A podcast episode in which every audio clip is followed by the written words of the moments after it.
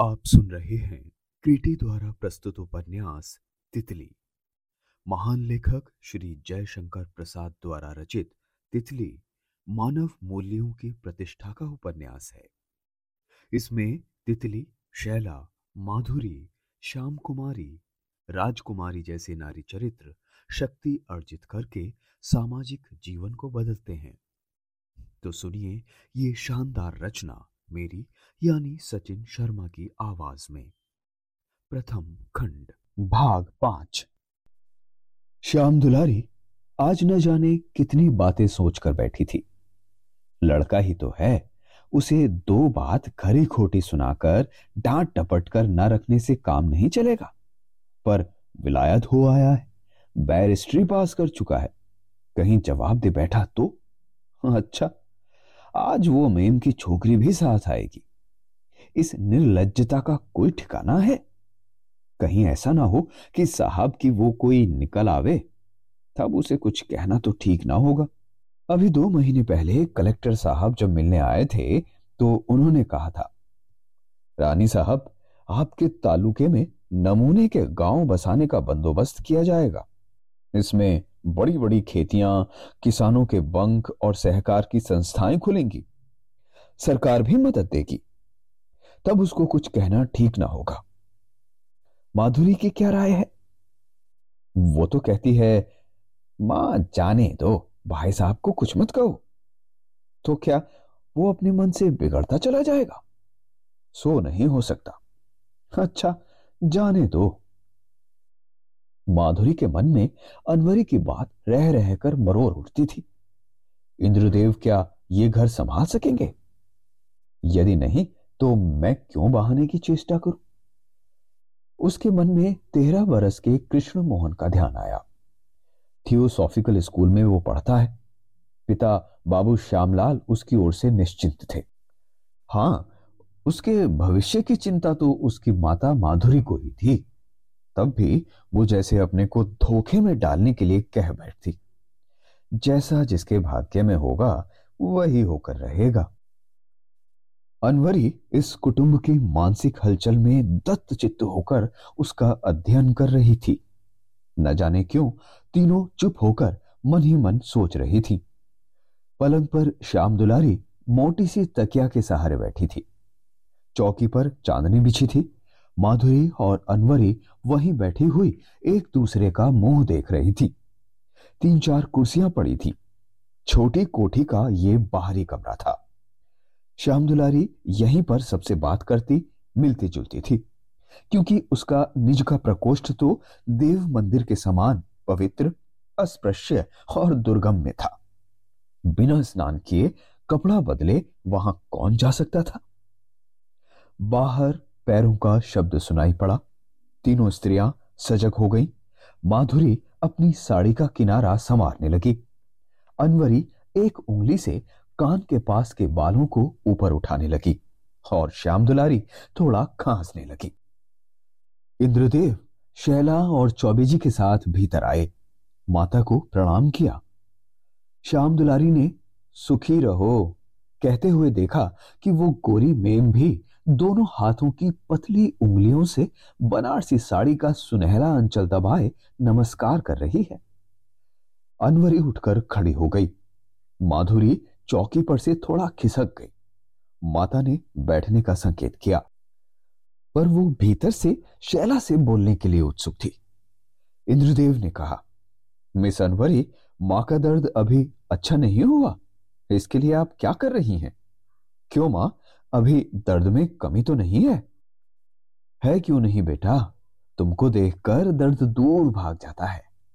श्याम दुलारी ने मधुरता से कहा, तब तो भाई साहब आप यहीं मां के पास रहिए, दर्द पास ना आएगा।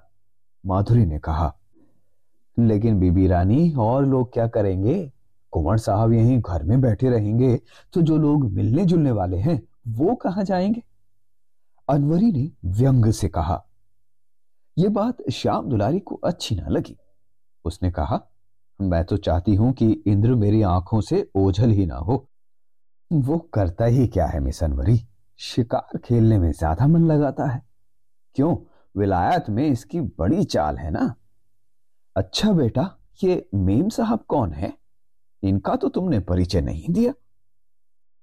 मां, इंग्लैंड में यही मेरा सब प्रबंध करती थी, मेरे खाने पीने का, पढ़ने लिखने का। कभी जब अस्वस्थ हो जाता तो डॉक्टरों का, और रात रात भर जागकर नियम पूर्वक दवा देने का काम यही करती थी। इनका मैं चिर ऋणी हूं। इनकी इच्छा हुई कि मैं भारतवर्ष देखूंगी, इसी से चली आई है। अच्छा बेटा, इनको कोई कष्ट तो नहीं? हम लोग इनके शिष्टाचार से अपरिचित हैं। चौबे जी, आप ही हैं ना मेम साहब के लिए? हो, इनका नाम क्या है? ये तो मैं भूल ही गई। मेरा नाम शैला है माँ जी। शैला की बोली घंटे की तरह गूंज उठी। श्याम दुलारी के मन में ममता उमड़ आई। उन्होंने कहा, चौबे जी देखिए, इनको कोई कष्ट ना होने पावे। इंद्रदेव तो लड़का है, वो कभी काहे को इनकी सुविधा की खोज खबर लेता होगा। जी सरकार, मेम साहब बड़ी चतुर हैं। वो तो कुमार साहब का प्रबंध स्वयं आदेश देकर कराती रहती हैं। हम लोग तो अभी सीख रहे हैं। बड़े सरकार के समय में जो व्यवस्था थी, उसी से तो अब काम नहीं चल सकता। इंद्रदेव घबरा गए थे। उन्हें कभी चौबे, कभी अनवरी पर क्रोध आता, पर वो बहाली देते रहे। माधुरी ने कहा, अच्छा तो भाई साहब, अभी शहर चलने की इच्छा नहीं है क्या? अब तो यहां कड़ी देहाती सर्दी पड़ेगी। नहीं, अभी तो यहीं रहूंगा। क्यों मां, यहां कोई कष्ट तो नहीं है? इंद्रदेव ने पूछा। अनवरी ने कहा, इस छोटी कोठी में साफ हवा कम आती है, और तो कोई। हाँ बीबी रानी, मैं ये तो कहना भूल ही गई थी कि मुझे आज शहर चला जाना चाहिए। कई रोगियों को आज ही तक के लिए दवा दे आई हूं। मोटर तो मिल जाएगी ना? ठहरिए, आप तो न जाने क्यों घबराई हैं। अभी तो मां की दवा। माधुरी की बात पूरी न होने पाई थी कि अनवरी ने कहा, दवा खाएंगी तो नहीं? यही लगाने की दवा है।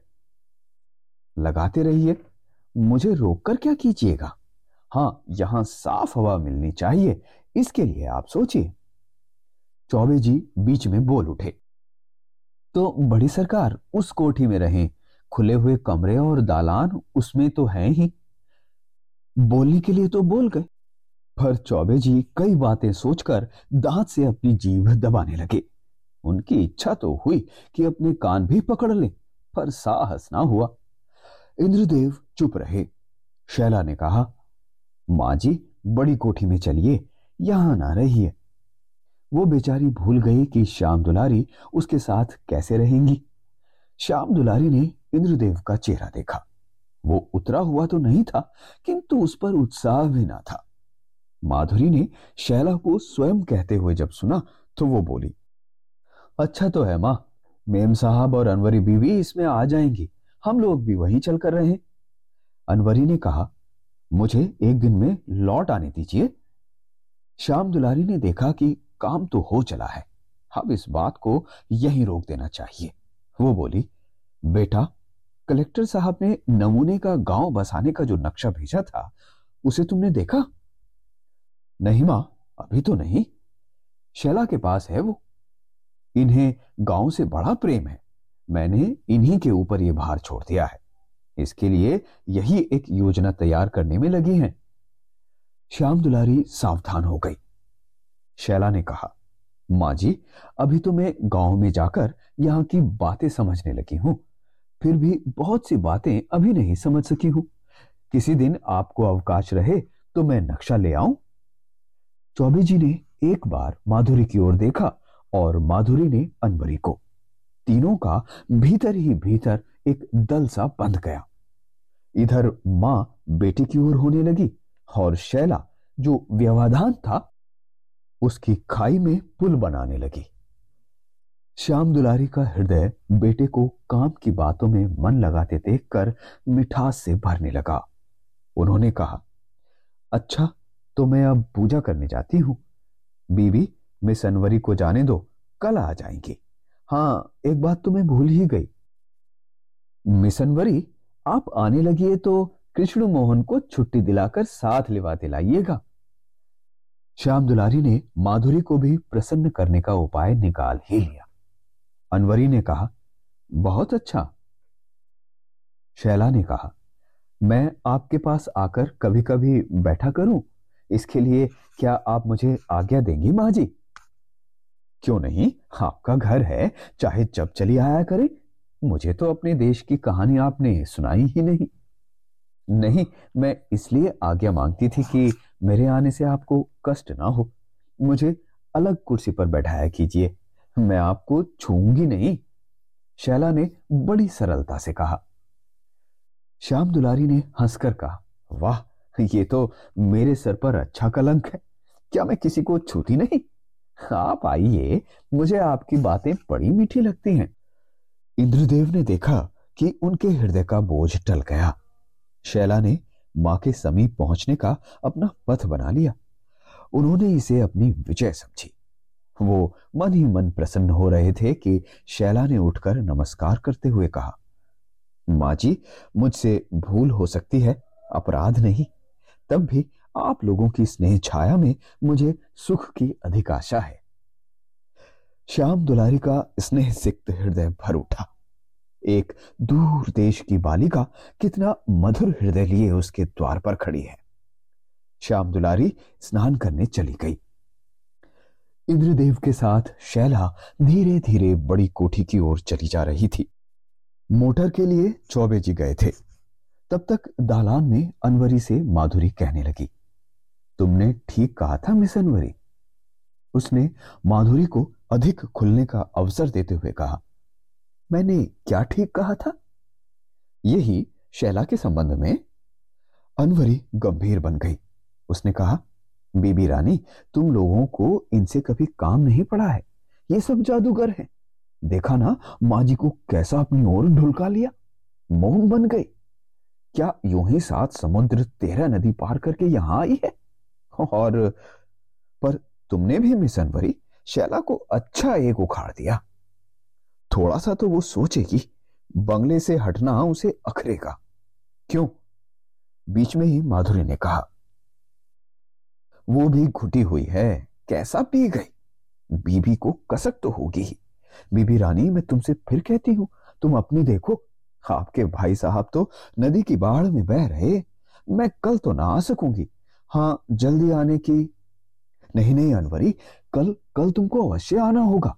इस समय तुम्हारी सहायता की बड़ी आवश्यकता है। उस चुड़ैल को जिस तरह हो नीचा। माधुरी आगे कुछ ना कह सकी। उसका क्रोध कपोलों पर लाल हो रहा था। मानव स्वभाव है, वो अपने सुख को विस्तृत करना चाहता है। और भी केवल अपने सुख से ही सुखी नहीं होता, कभी कभी दूसरों को दुखी करके, अपमानित करके अपने मान को, सुख को प्रतिष्ठित करता है। माधुरी के मन में अनवरी के द्वारा जो आग जलाई गई है, वो कई रूप बदलकर उसके कोने कोने को झुलसाने लगी है। उसके मन में लोभ तो जाग ही उठा था।